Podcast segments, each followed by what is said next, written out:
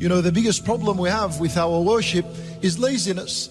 So how does one defeat laziness in life? You always seek Allah subhanahu wa ta'ala's help when it comes to your worship. And this is why from the dua of Rasulullah sallallahu alayhi wa sallam, which he taught to Mu'adh ibn Jabal radiyallahu anhu, he said to him, Ya Mu'adh, inni uhibbuka fillah. Nabi sallallahu alayhi wa sallam is teaching Mu'adh something. Listen to what he teaches him. He's teaching him a dua. He said to him, Oh Mu'adh, I love you for the sake of Allah. Do not leave out after every salat that you say and make this dua, Allahumma a'inni ala dhikrika wa shukrika wa husni ibadatik. Al-ulama rahimahumullah, they say that this dua is supposed to be said at the end of the salat before at Taslim. Before you make as-salam and you exit the salat, make the last dua you say, Allahumma a'inni ala dhikrik. Oh Allah, give me the power and the strength and the ability to remember you. Give me the ability. Because on my own I cannot do it, because I'm lazy. But give me the ability to remember you. Wa shukrik. And the best of dhikr to Allah is the one that makes gratitude of Allah. Wa dhikrika wa shukrika. And to thank you. And the best of gratitude shown to Allah, wa husni ibadatik. The excellent worship of Allah subhanahu wa ta'ala, to master and perfect your worship. So you're asking Allah azza wa jal in this dua to give you the strength and the ability to remember Him, to be grateful to Him. And these two should lead to husni ibadatik, to perfect the worship for Allah azza wa jal. This is a dua you're supposed to say after every salat.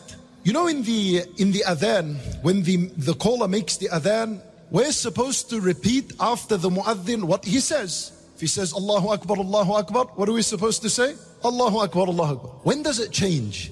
When the mu'adhdhin says, Hayya ala salah, which means, come to salah. Hayya ala al-falah, come to success. What are we supposed to say? We don't say Hayya ala salah. We say la hawla wa la quwata illa billah. You know why? I'll tell you why. La hawla means I have no ability. I have no will. He's telling you come to salat. And you're saying la. Nah, I have no ability. Wa la quwwa. And I have no strength and no ability to come to salat whatsoever. Illa billah. Except if Allah was to give me permission.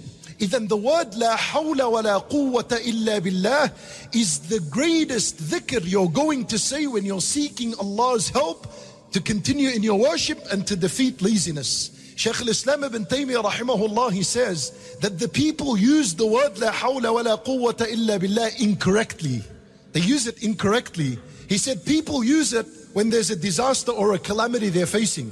Something of trouble, ha- trouble happened. When trouble happens, you say, inna lillahi wa inna ilayhi raji'oon.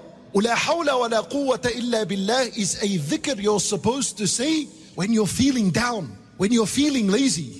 And Nabi sallallahu alayhi wa sallam, he says that la hawla wa la quwwata illa billah, it's a door of the doors of the paradise. Meaning anyone who says it, it'll make the worship easy for him. And as a result, the door of the paradise opens for him. And Nabi sallallahu alayhi wa sallam, he says, La hawla wa la quwwata illa billah, that it is a treasure of the treasures of the paradise. What does that mean? You know, the entire paradise is a treasure. But when the Nabi sallallahu alayhi wa sallam says that this word is a treasure in the paradise, meaning is it is a treasure compared to the treasure that's already in the paradise. That the reward of this word is so huge. It's a door of the paradise on its own. When Nabi sallallahu alayhi wa sallam, he says in a hadith that la hawla wa la quwwata illa billah tahta al-arsh. It's underneath the arsh. Or from the dua of Rasulullah sallallahu alayhi wa sallam, he used to say, Allahumma hdini, oh Allah guide me. He didn't used to stop there. He used to say, Wa yasiril al-hudali, and make guidance easy for me. Then we need to learn that we continuously and consistently ask Allah subhanahu wa ta'ala that He help us and aid us in our worship.